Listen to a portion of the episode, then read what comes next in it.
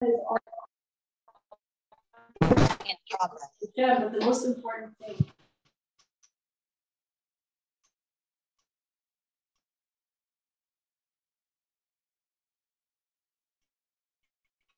Let's grab the recording. I forgot. What's this interesting beverage you have at school? Okay, so I'm going to tell you what this interesting beverage was. Oh, no. I don't know where the camera is. Sorry, ladies, I don't know where the camera is. So it's much less stressful. Okay, yeah, Parshas Nitzavim. Let's ready, get set, go. Okay, first, it is chapter 29, verse 9 in Chomish Devarim. Who has the same book as you do? And give us a page number. Book 5. Read book 5.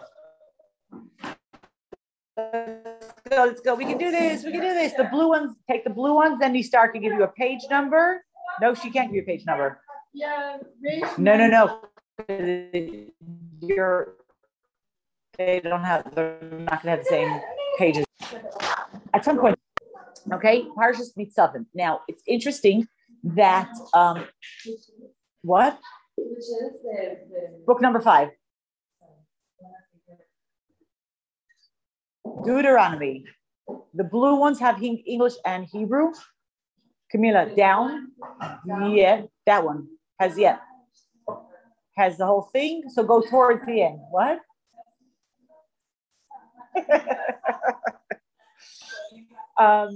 So what's the story? So it's interesting that in the I think in the Gemara or in the Zohar, I don't remember. It says gan parshas d'oraisa, that there are gan gimel nun. How much is gimel nun? 53. There are 53 Torah portions in the Chumash. And the interesting little bit of trivia is if you actually count, there are 54, not 53. Oh, so it's poetic license when you're wrong off. No, so it's not poetic license. No. It's not poetic license. So what's interesting, so now how does this make sense? So it's interesting. So in the Siddur of Saadia Gaon, now we know today a Siddur, we say Siddur is a prayer book, but the word Siddur comes from the word Seder, order. And the original Siddur that was made was like, what do we do and how do we do it? So in the Siddur of Saadia Gaon, it talks about it has like the prayer, da da da, and then it talks about all the Torah portions, da da da da da da da da. And in the Siddur of Saadia Gaon, he says that there are some Torah portions that are sometimes combined. For example, which Torah portions do you know are sometimes combined? Some weeks we read 2 Torah portions together. Bahar B'chukosai, Achimot Kidoshim. There's 5 or 6 different Torah portions, and Rosh Hashanah says they are sometimes combined. And he says, Nitzavim Vayelech is a parsha that is sometimes separated. It doesn't go under the list of those which are combined. It's a parsha that is sometimes separated. So that in essence, Nitzavim and Vayelech are one parsha that are sometimes split. Now, what's interesting is that when they are split, they are literally in 2 different years. Now, when we say, oh, we'll see you next year, and we'll see you tomorrow because it's going to be the day after Rosh Hashanah. Well, not tomorrow, but I'm saying on Monday, you say, oh, we'll see you next year because on Tuesday it's going to be Rosh Hashanah. Spiritually speaking, when we talk about another year, it is in fact a whole new thing. It's not just, oh, tomorrow. So the fact that when they're split, they're in 2 totally different years means that there is something essentially different within them. And when they are combined, but really, really, that's meaning, but they're also, but Rav Shadivon says it's really one portion that is sometimes split. That means that there also is going to be something connected about them. Now, how do we know why do we sometimes have portions split and sometimes we have portions connected? Okay. Huh? No clue. It's always amazing. So the good thing is we have a calendar. We just have to follow the calendar. We don't have to figure out the calculations. But essentially what happens is that the Torah reading goes it starts from Bereshit and it keeps moving along, except if a holiday happens on Shabbos. When you have a holiday happen on Shabbos, holiday trumps Shabbos. So that the holiday reading which is separate from the normal order of what we read, the holiday reading trumps the Shabbos reading, and then the Shabbos reading gets pushed off. It leads to some very interesting situations that happened in Israel multiple times, is that we know that in Israel, the Hagim, the holidays are only one day. Okay, in America, in the diaspora, I say America, but I really know the diaspora, right? The holidays are 2 days. Now, what happens if the second day of Chag is on Shabbos? Right? That means that in Israel, it's not Chag. It has happened multiple times over Pesach.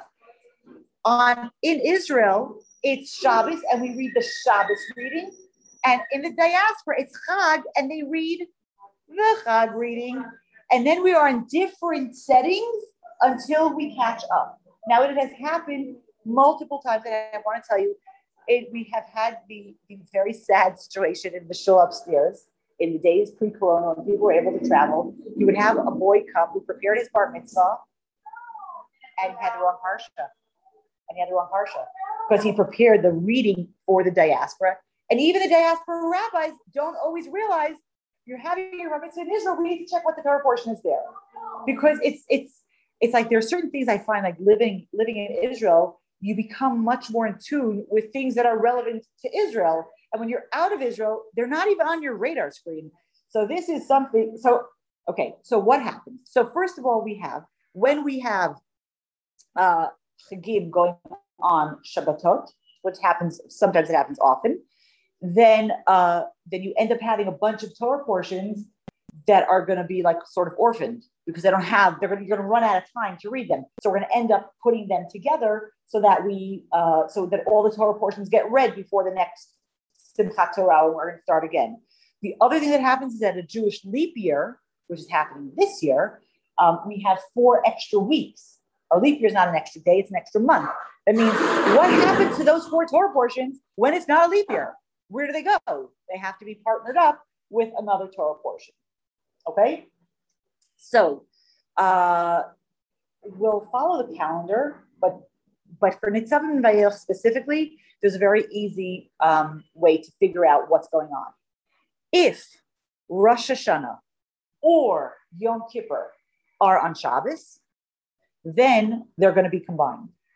If neither Rosh Hashanah nor Yom Kippur are on Shabbos, then they're separate, because what's going to end up happening, I don't have a calendar up here to show you. The question is, how many Shabbatot do we have between Yom Kippur and Sukkot? So this year we are actually going to have a Shabbos. If you had Rosh Hashanah or Yom Kippur on Shabbos, you would lose that other Shabbos and we'd have to combine them, right? Nitzavim is always the Shabbos before Rosh Hashanah. Always. It's always the Shabbos before Rosh Hashanah. The question is it Nitzavim and Vayelech, or is it just Nitzavim? So this year, Rosh Hashanah is in the middle of the week, Yom Kippur is in the middle of the week. That means we're going to have between Rosh Hashanah and Yom Kippur, we're going to have a Shabbos. So that's going to be the week of Vayelech. And then we're going to have one more Shabbos. And then we're going to have, after Yom Kippur, before Sukkot, we have another Shabbos, and that's going to be Hazim. So that's kind of the setup for this year. Okay, we're going to talk more about the further parshas afterwards, but let's talk over here for this parsha Nitzavim. One more thing about parshas Nitzavim is that this is the week that in theory we would bless the month. This is officially called Shabbat Mevarchim. It's the week that we bless the month, and we don't bless the month for the month of Tishrei. Okay, we don't, you go to shul sometimes and they say, and the moon was born on this day and this time, these minutes and these division, these whatever, and we're going to bless the moon. We don't do it for the month of Tishrei. The Zohar says that Hashem blesses the month of Tishrei. And through that power of Hashem blessing the month of Tishrei, we have the power for the other 11 months, or in this case, 12 months, to bless the months. And in good Jewish tradition, the question is asked, how does God bless the month? What is the blessing for the month that God gives to the Jewish people? And the answer is, Baal Shem Tov says, is this Torah portion. Atem Nitzavim Hayom. Beginning, we're going to go into the Parsha, chapter 29, verse 9. Atem Nitzavim Hayom Kulchem. You're all standing here together before God, before Hashem, your God, the heads of your tribes, your elders, your officers, every person in Israel, the children, the women, the converts, everybody in your camp, from the wood choppers to the water carriers, to be brought into a covenant with Hashem today. This is and so Chassidus says, and Baal Shem Tov says, this is the bracha that Hashem gives us. You want to know how do we do Rosh Hashanah? How do we bless the new month? How do we get the power to bless the whole year, which is essentially what we're going to be doing? Unity. Can we all stand together? Can we all be together? Not, I always think like the analogy of America as a melting pot is not a good one. Huh? It's a salad. Exactly. It's a salad. Every single person, every single personality needs to stay distinct and identifiable. We have the heads, we have the water carriers, we have all the pieces of the puzzle. We have all of them, and they are all important. It's very interesting. You say that in the Gemara, in the Dharam, it gives the analogy of the Jewish people as one body, right? Now, if I were to ask you what's more important, your head or your feet, what do you answer? Huh? Head technically, but it depends what you want to do. If you want to walk from here to the shuk, your head is not going to help you. If you don't have working feet, it's going to be kind of complicated, right? So you're right. Certain things, even in a body, you can see there is what's called a seder adifut. There is an order of importance. God forbid somebody loses a finger, somebody loses a foot, God forbid, you're still going to function. Will you be functioning optimally? Will you have to learn how to work with? We don't say that it's not a big deal to lose something. It's a very big deal. Every single part of our body is there for a reason. I don't know if anybody here is old enough to remember. I'm old enough to remember. It used to be that back in the day when you used to get like a bunch of like sore throats and strep off, they would just take your tonsils out, right? They don't do that anymore because they're like, just because we don't know what the tonsils are for doesn't mean that they don't have a purpose. There's lots of stuff that go on that we just don't know. Like we don't know what they're for, but we know it isn't, it's not like this random piece that's thrown into a car and it's just jiggling around and nobody knows what's right. Everything has a purpose, and every single person has a purpose. Now, to say, I would love to change my job. I'm a toe person. I'm a heel person. Could I be the head for a little bit? Like it's not like Judaism isn't a caste system that says you're born into the, except for like Levites and Kohanim and stuff like that. But we don't really have a caste system that says you could never be blah, blah, blah. You could never do da, da, da, da. But at the same time,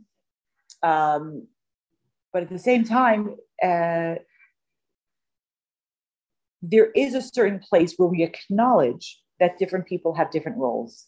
We aren't, and we shouldn't be disrespectful because somebody's role is different than I am. The people who are the hands, who are the doers, it doesn't make them worse than the head people. Just because I can't plan the strategy doesn't mean that my role isn't so vital and so important. And what Hashem is telling us, and this is the bracha that he gives us, is that you want to go into the new year. You want to come. Baal Shem Tov actually says that. It says, Nitzavim hayom. Baal Shem Tov says that that's talking about the day of Rosh Hashanah. It's talking about the day of Rosh Hashanah that Hashem says to us, we are already meritorious in our judgment. We haven't even gotten to Rosh Hashanah. I think it's wrong. That might not be English, but we aren't even there. And already Baal Shem Tov says, you got unity, you're covered, good year, everything's going to be great, everything's going to be wonderful. We haven't even opened the machzor once. Okay, maybe we've opened the machzor once in class. But saying, we haven't even started that whole thing. And already Baal Shem Tov says, if you have unity, and unity does not mean that mushing of identity. It really doesn't mean that. Unity means we all keep who we are, and yet we understand I'm not in this position for selfish purposes. Like there is this place, we, the Jewish people, a bunch of individuals, but we're part of the Jewish people. Meaning it's not like, it's not color war. My team has to win. We only win when we all win, when we all are part of it, when we all are managing together, when we really can properly respect each other and the things that we do and the things that we contribute, and to understand that everybody contributes. And very often human nature is that we overestimate how much we're contributing and we underestimate how much everybody else is contributing. And we sometimes get like a messed up, self-worth, because we aren't reading the cards properly. Sometimes our distortion is in the other direction. We feel like we don't contribute anything and everybody else does everything. And really both of those are not true. Both of those are distortions of the reality. Every single person contributes to the whole and contributes to the Jewish people. And maybe we have to challenge ourselves to do more. Maybe we have to challenge ourselves to let somebody else take center stage for a while. But every single person really is vital to the Jewish people in their particular contribution. And we aren't asking somebody to, like, we're not saying to the extroverts, you just all need to be introverts. We're not saying to the introverts, you all need to be extroverts. Maybe in some area I could stretch myself, or I want to stretch myself, and maybe we really don't. And we're going to do really super well in our place, in our space, and giving to the Jewish people from where we're strong, and to understand that our strength isn't selfish. It isn't just because I need to feel fulfilled. It's also a thing to be fulfilled.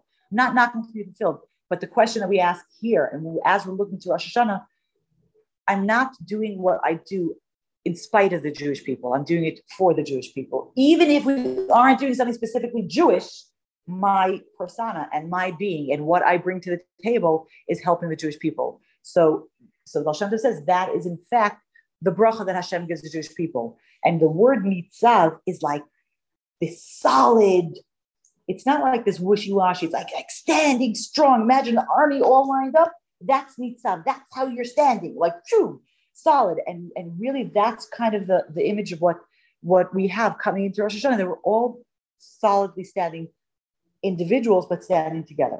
Now, Rashi has a little bit of a different take, which we're going to look into Rashi now for a little bit. Okay.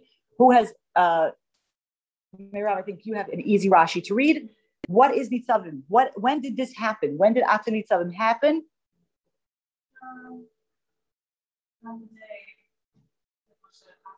Yeah. From here till the end of the Chumash is all events that happen on the last day of Moshe's life. That means it's the 7th of Adar in the year 2488 from creation. Moshe's going to pass away and people are all there. It's got to be like an emotional situation. Like I would just imagine, like, right? They've been with Moshe for most of these people for close to 40 years. Remember, the generation that left Egypt has already died out. These are the children. They've grown up with Moses. They've grown up through the desert. And Moshe is saying to the people, come together. Everybody come together. There's going to be a change. There's going to be something going on here, and you need to be present for this. And essentially what Moshe is doing is that it seems from the Pesukim that he is initiating this coming into a covenant. Now we know, if you look through Torah, there were three times that there was a covenant already made with humanity. We have the first one that was done with Noah, when they come out of the ark, when Hashem gives them the Noahide laws for how humanity has to behave. Essentially not to kill and not to produce animals, all this kind of stuff. And then we have a covenant that Hashem makes with Avraham and his children, which is going to end up being, what's going to be the basis for that covenant? We're going to have a relationship, and how you show that you're part of this Abrahamic covenant? Brit Milah. Now Milah is the word for circumcision and Brit is the word for covenant. That means that the covenant that Abraham and the Abrahamic tradition has is one that is going to be enforced with a circumcision for the men, and so that's the second one. We have the third one that happens at Sinai, where Hashem says, like, let's take this to the next level. We're going to have these mitzvahs, and what do we find happens at Sinai? That Hashem says to Moshe more than once, just make sure that, like, what do the Jews say? Ask the Jews what their opinion is. Ask what they think about this, right? right? Moshe comes to the people and says, this is what Hashem wants. And what do the people respond? Na'aseh v'nishma, we're going to do it and we're going to hear. First they say Na'aseh, and they Na'aseh v'nishma. There's multiple times that Hashem is like just sort of checking in that the people are on board. Now something different is happening. Moshe's gathering the people. It seems that it's from his own initiative. And he's saying to them, Chevra, till now, I'm paraphrasing Moses, I apologize. Till now, it's been God-led. It's been our experience, the very Torah experience that they've had till now, has been very Moshe-centered. Moshe has a forceful personality, as much as he was or wasn't charismatic, whatever you want. He was involved in the real formation of the Jewish people as a people. He confronted Pharaoh, he did the plagues, he split the sea, went up Sinai, he's been very involved. And guess what? Even Moses doesn't live forever. And now what happens to the Jewish people? Do we say we can't do without Moses? Or is Moses saying to the people, we need to move to people-centric Judaism. It can't just be God coming down and telling you. It has to be from here. We need to be able to reach to God. We need to be able to reach towards him and say, we're going into the land of Israel. It is going to be so different from anything that we've experienced till now, right? This specific generation, by and large, grew up living, breathing, eating, drinking miracles. This was their norm. They had manna. They had water from a rock that moved with them. They didn't wash their clothes. The desert, they were protected from the heat in the desert and from the scorpions, and everything was leveled. That was their norm. And now you're going to go to the land of Israel. You're going to be farmers, and you're going to be doctors, and you're going to be lawyers, and you're going to have to run a government. You're going to have an army. Don't forget that you also, first and foremost, are the Jewish people. And how do we hold on to that when there isn't a Moses and there isn't miracles? And Moshe's like, yalla, we need to he's going to really push them very, very much to remind them of who they are and what they're capable of doing and what they need to really do as a people in order to continue, because or else what's going to happen? Moses is going to pass away and everything's going to is allowed. If they don't take responsibility for their Judaism, for their relationship with God, who's going to take care of it? There's no Moses to say, there's no manna that came to their door. How stressful is that, by the way? The manna came down every single day as close and as prepared to your tent as you were close to God. That means the people who were super righteous got ready to eat manna at their doorsteps. So can you imagine you wake up in the morning? It's like being on a diet and weighing yourself every single day, right? You shouldn't do that, by the way. You should never do that. But the manna did that for them in a spiritual thing. Is it here? Do I have to reach for it? Do I have to go to the field for it? It was every single day. How's my relationship with God? So as stressful as it was, I could imagine was very, very stressful. For me, it would be very stressful. But the lack of it is whoa, how do we know how we're doing in this? Where's our measure? If we don't have the manna measuring our relationship with Hashem, which is stressful, but then when you don't have it and you're used to it, now what do I do? Am I on the right track? Are the choices I'm making good choices? Is Hashem happy with my choices? I don't know. I have no way to know. So that's a different kind of stressful, right? Question.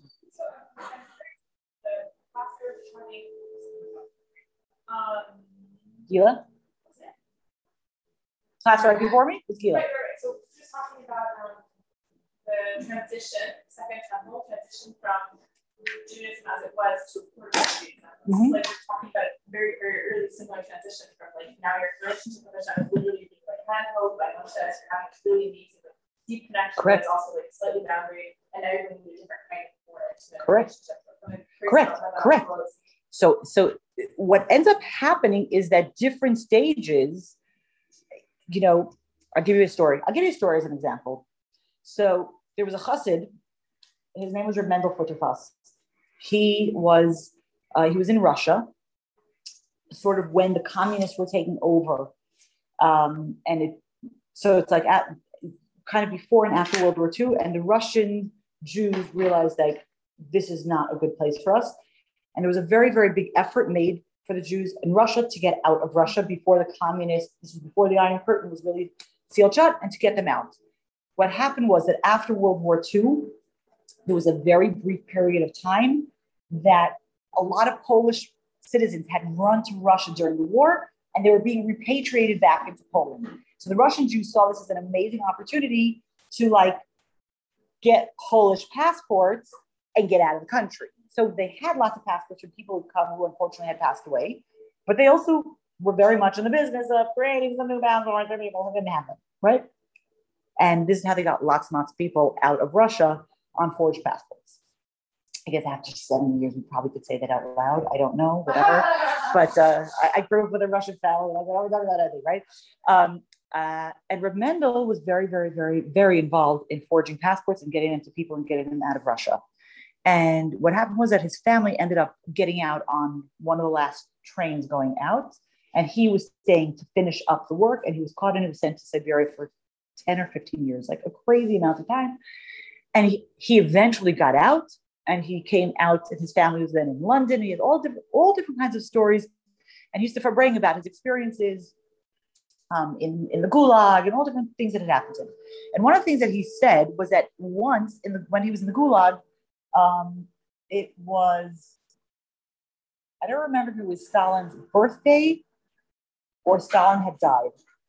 But for whatever it is, they were celebrating. There was a celebration going on in the Gulag. So it probably would be like his birthday, so that I don't remember exactly, because it was probably his birthday, because I can't imagine them really being easily, openly celebrating that he died, whatever, anyway. And so there were all these people, there were political prisoners and all those kind of people who were in the Gulag together. And so there was one guy who in his previous life, non-prisoner life, he had been a tightrope walker. And so as this part of the celebration, he was going to show them how to be a tightrope walker, right? So this is like, not really super 2021 safety mechanisms in place. They pull the string, for him, and however high it was, I don't know. They did or didn't have a safety net. I don't know. But he said to Reb Mendel, watch. And afterwards, tell me what was the hardest part of it. What's the hardest part of this? So Reb Mendel was watching him with like a hawk's eye, and he watched the guy go up and he started, first he's a little bit tentative. He hasn't done it in a bunch of years. And then he gets his balance and he gets his confidence and he starts jumping and then running and back forth, gets to the end, and then he turns around and he comes back, applause, comes down. He looks at Mendel and he says, "No, Mendel, what was the hardest part of this?" And Mendel, who had been prepped, so he was watching, he said, thought about it. He pictures it again. He's like, the hardest part is when you turned around to come back. But as long as you were going there, that was your goal. Your eyes did not move off your goal. And as soon as you turned, you had a new goal and your eyes were focused on the goal. But in that turn, you were not focused. And that was the most dangerous part of it. As you're trying to hold your balance without a focal point. And this happens to the Jewish people, not every day, but it happens there at certain points in history. And this is one of those moments. This is going to be one of those moments where this has been our direction and this has been our focus. And all of a sudden we need to change. We had it in the beginning when the Jews left Egypt, as terrible as their slavery was, it was what they knew. And now we're going to go into the desert and we're going to go be with Moses. That was also a transition point for the Jewish people. And that was very hard for them. So here we have like the other end of that, and it's going to become a hard thing. And Moshe wants to make sure that this transition is done as successfully as possible. He's going to hand them over to Joshua, and he's going to give them one last talking to, and a little bit of that cheerleader thing, a little bit of that encouragement, a little that, and if you don't, okay. So that's kind of where our parsha is going to be right here, right now. Oh my gosh, I was going to talk right now. An interesting little thing, Parshas Nitzavim is a very, very, very short parsha. In fact, Nitzavim and Vayelech combined are probably shorter than most Torah portions anyway. I think there's like 70 verses in both of the portions combined. So they're very, very, very short, but there's a lot of stuff going on. Right now, those 5 verses that I read, that was the first Aliyah. And this, then Moshe continues, and he talks about that Hashem is making you to a nation, like he swore to your forefathers. And he says to him in verse 13, something very powerful. Sorry, what does he say in verse 13? 13 and 14. Not with you alone do I forge this covenant and this oath, but with whoever is here standing us today before Hashem our God, and with whoever is not here with us today.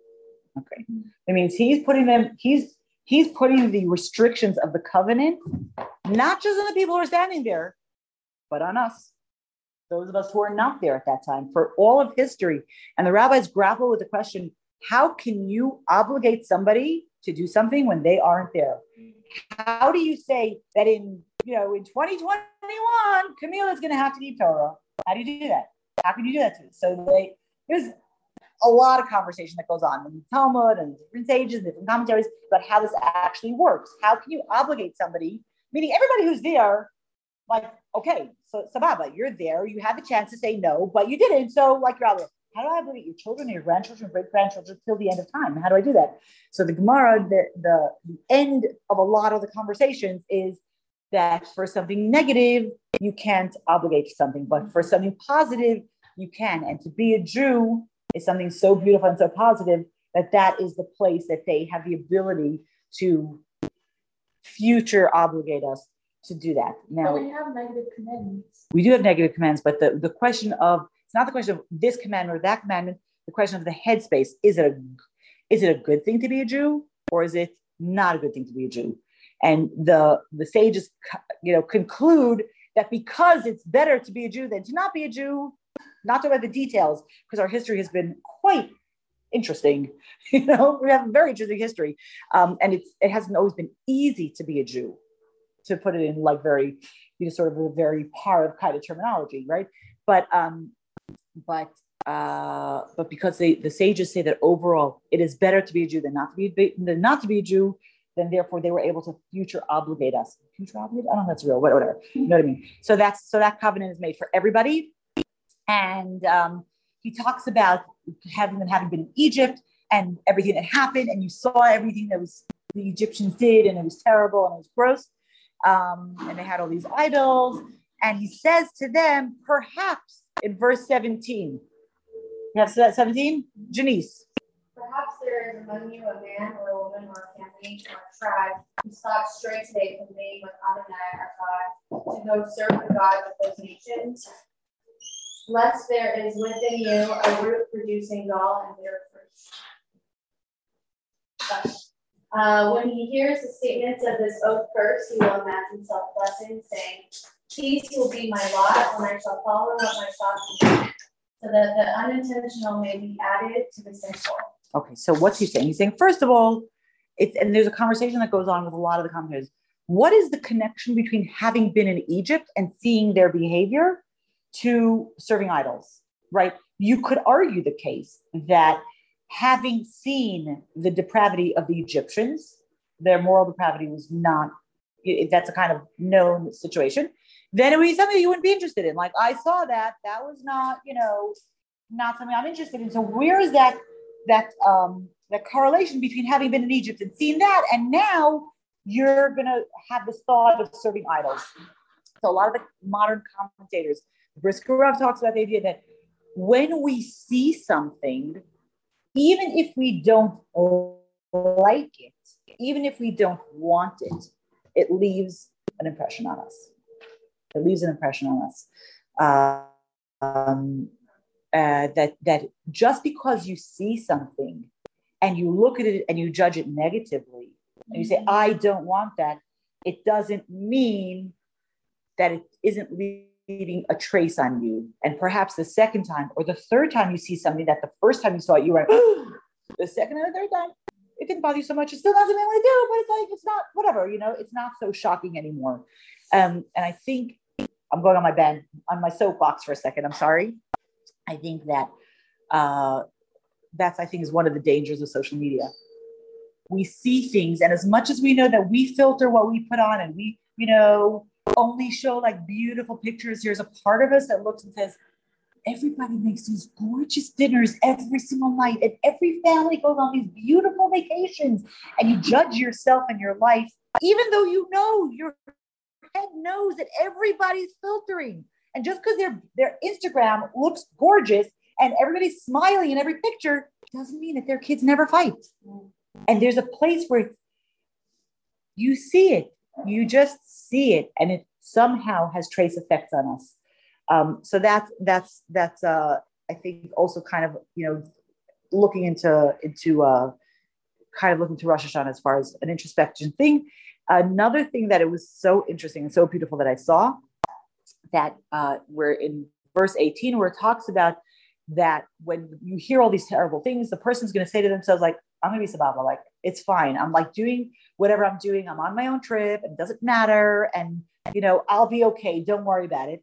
So then Moshe saying, God's going to like, he's not going to be okay with that. He's not going to be happy with you just doing your own thing. He's going to, you know, come by, and he's going to, all the things you did unintentionally, he's going to add, and it's going to like, you're going to get punished really badly.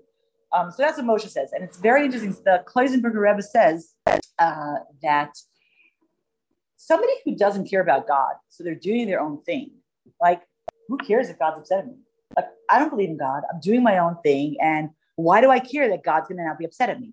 So he says, it's not talking to the person who's sinning. It's talking to the righteous person. He's going to hear about all these terrible things, these curses that are going to happen to people who don't follow God. And he will say to himself, the righteous person will say to himself, he'll bless himself and say, that's not me. That's not going to affect me. That doesn't happen to me. He'll say, Shalom Yeli, everything's going to be okay with me. Ki I will go follow my heart, and I will take care of my service of Hashem, and I will take care of my relationship with Hashem. So Hashem's going to like be upset at other people. Like, what do I care? That's not my business. That's not my deal. You know, terrible, like really sorry, but like, I'll be okay. I'll be fine. And the Kloisenberger Rebbe says that after we lost so many people in the Holocaust, we don't have the right to say, we don't care about what's happening to another Jew. We can't just say, I'm going to only take care of my relationship with Hashem. If I'm okay, and my relationship with Hashem is nice and strong and good, and I'm going to focus on that, I'm going to let like whatever's happening there happen. He's like, we don't have that liberty anymore to say that. It's not. Hashem's going to be so upset at a person who says, I don't care. NIMBY, it's not happening in my backyard. It's not happening to me. I don't have to worry about it.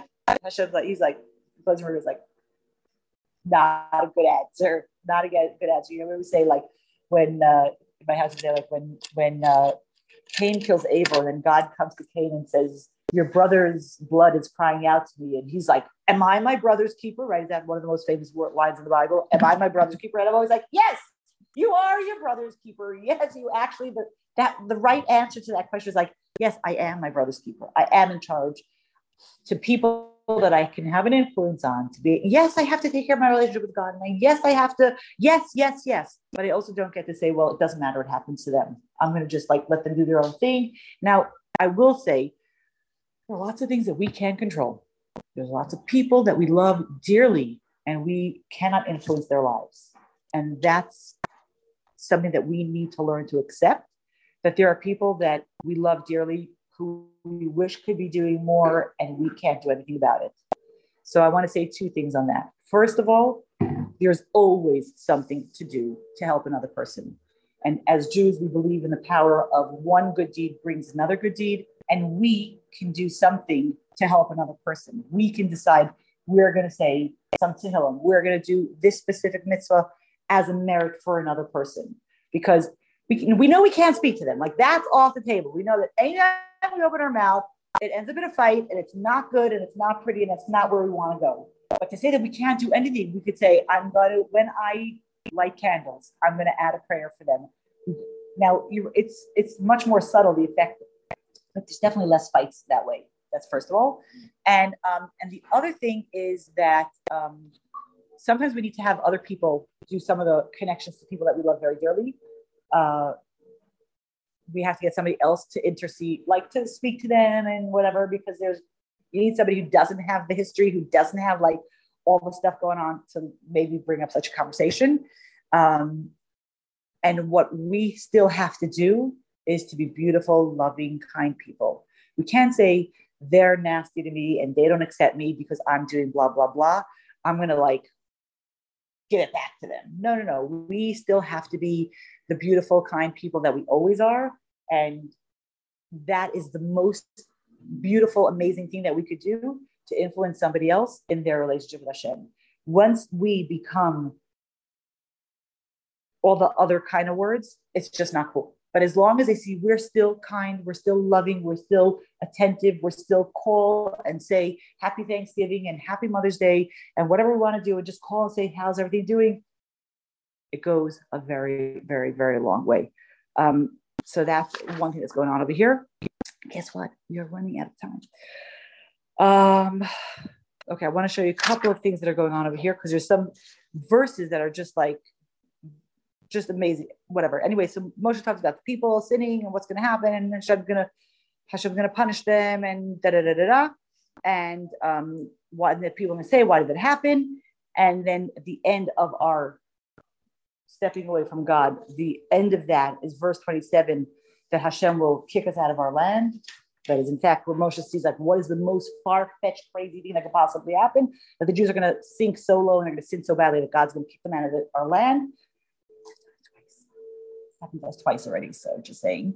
And he says, things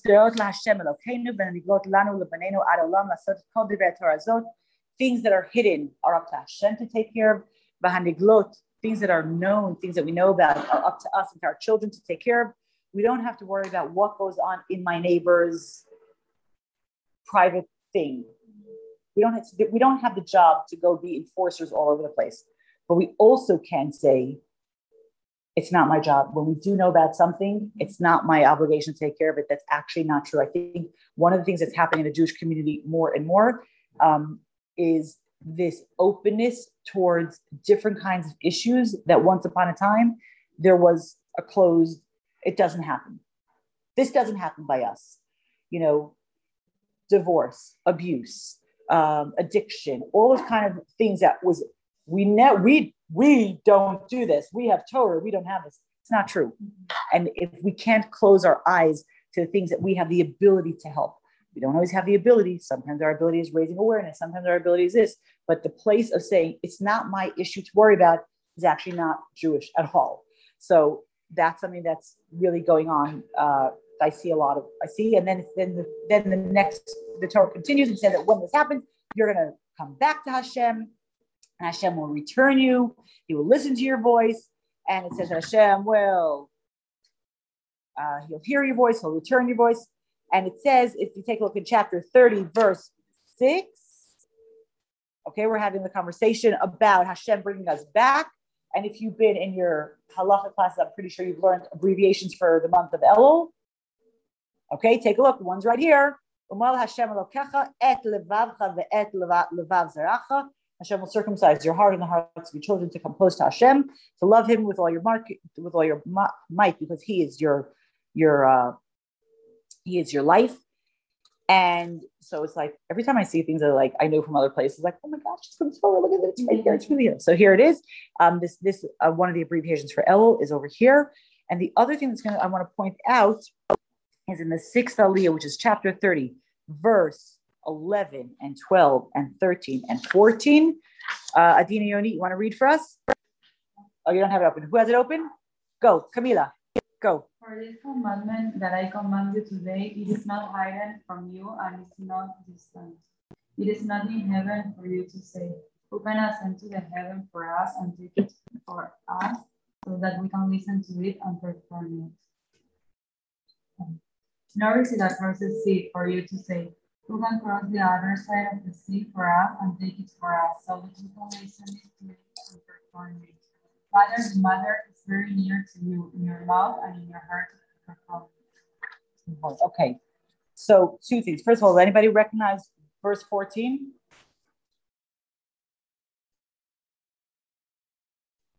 Verse 14.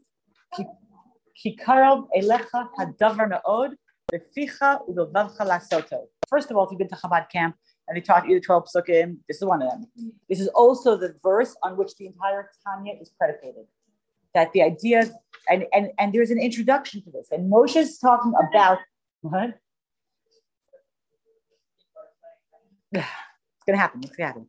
And so what happens, so Moshe is saying, this mitzvah doesn't specify which mitzvah. And so, of course, there's all this commentary in the commentaries. What mitzvah is Moshe talking about? This mitzvah that Hashem is commanding you today It's not far away from you. It's not in the heavens. It's not. That's the question. All comes is which mitzvah? Which mitzvah? Torah just says, cause this mitzvah. Well, which mitzvah is this? So we're going to get to that in a second, right? Because, of course, there's no one answer. There's something like the mitzvah. Which is the mitzvah? So that was now the conversation. So like which everything. Is this? Which is the mitzvah? So, like well, yeah, well, yes and no. So some commentaries will talk about the idea that we've just been talking about the mitzvah of tshuva. So we're talking about the mitzvah of tshuva. Some people say we're talking about the mitzvah of learning Torah. Some people say all mitzvahs. Some people say the mitzvah stuff. All this kind of stuff. We're Jews. There's no one solid answer. There's like versions of the answer, right? So what's interesting is that Moshe gives a lot of words to describe where it is not. Torah is not in heaven. Because if it was in heaven, we would have to find a way to get it from heaven and learn it and do it. It's not across the sea to say, who will get it for us? Who, and do it because, and the implication in the words is like, if it was that far, we'd have to figure it out. We wouldn't just say, oh, it's so far away, I can't do it. In fact, one of the commentaries talk about it, that the mitzvah we're talking about is the mitzvah of finding yourself somebody to teach you Torah, which is an interesting thing. Say, it's so far away, how could I find somebody? How could I do whatever this mitzvah is? And Moshe says, it's close. Ki karov elecha hadavar ma'od. It is very, very close to you. In your mouth and in your heart in order to do it. It's whatever the mitzvah is, whether we talk about tzedakah, and now right before Rosh Hashanah, we have the voices that say that it's tshuva. Whatever it is, whatever this mitzvah is, whether it's tshuva, whether it's learning Torah, whether it's all of Torah, it is something that is doable for us. And when we look around and we say, I can't. It's too hard. It's too far. It's too distant. It's too impossible. Moshe's coming and telling us, no, it's not. Whatever it is, whatever steps we need to take in order to do whatever it is that we need to do to further our relationship with Hashem, we are able to do it. The Harsha continues for a little bit longer. I want to give us a bracha. Our year, the Jewish year, is ending in a couple of days. We're going to roll into Rosh Hashanah. I feel like I'm rolling into Rosh Hashanah, not super prepared, but I want to give us a bracha, first of all, for courage to see, to be able to look at ourselves clearly and honestly and say, what do I need to do? What does God want of me here, today, now, with all my whatever, with all my humanness, with all my faults, with all my talents, with all my humanness? What does the Eibishter want of me here and now? And I believe it takes a lot of courage to actually look, because it's so much easier to say, I don't know. So I want to give us a bracha for courage, for first of all, for clarity, to be able to look and to know, and then the courage to actually be able to act on it, because both of those work hand in hand when we choose to employ them. Have an awesome rest of the week. Have a blessed, blessed, blessed Rosh Hashanah. I will see you before, so we'll be able to give each other more brachas. But really, we should all be able to see in the most physical, boring, easy way that this is a year of goodness. It's a year of sweetness. It's a year of blessings. It's a year of prosperity. It's a year of health. It's a year of security and safety and all the good things that we want. We should just be able to see it so easily, personally, for our families, for the world at large. It's in such desperate need of healing, and we should be able to see that it's happening this year. Have an awesome rest of the day.